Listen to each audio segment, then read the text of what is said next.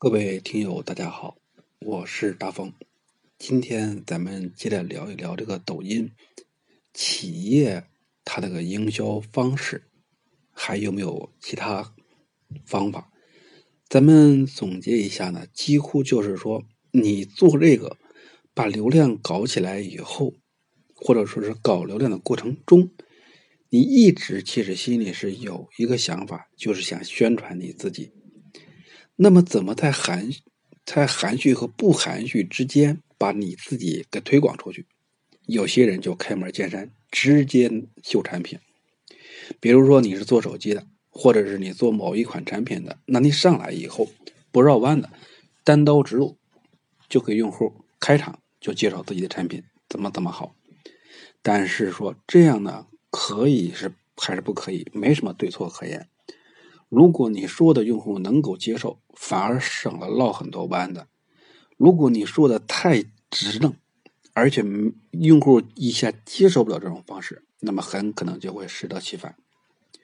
那么你就采用一种比较委婉的方式，在打周边化。比如说你是做化妆品的，你就去首先说一下女人这个补水它有什么难点，为什么它不容易吸收？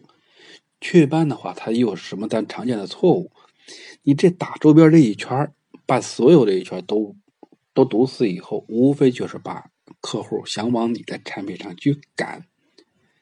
也可以把你的产品做一下延伸，比如说从用途方面来说，你这个产品有什么好处，能给人带来什么效益？这样话不说你自己的产品，只说用途，让用户自己去联想你的产品。另外一种就是。更委婉了，委婉什么呢？就是像咱从前做电视广告的时候那种软直。什么叫软直呢？比如说我拍个情景剧，我把我的这个这个品牌的标志，或者把我的产品放到里边，当做一个场景，或者是当做一个装饰的一个东西，让大家呢去无意中去看到这个东西。中国人有这么一个习惯，就是说学。叫什么？说送来的，不如说我偷来的。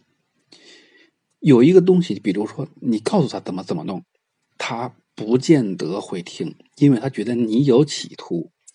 但是说，如果他在无意之中留意到，他就很可能信以为真。所以这就是咱们说的软直它的一个特点，他自己随意间看见的，那么和他你直接告诉告诉他的效果不一样。另外一个呢，就是说，把你的产品的优势做一个整合，然后呢，用一种更戏剧化的手段，不要带产品的方式给别人表现出来。最后，一个能突出口碑的东西，一定要一直宣传下去。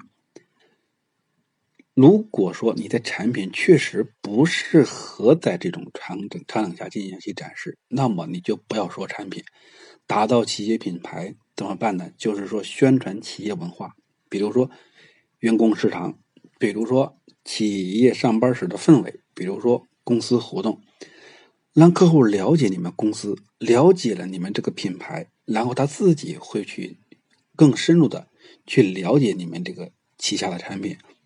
等他对你这个品牌产生了这个全面信任以后，那么消费就是很自然的一件事情了。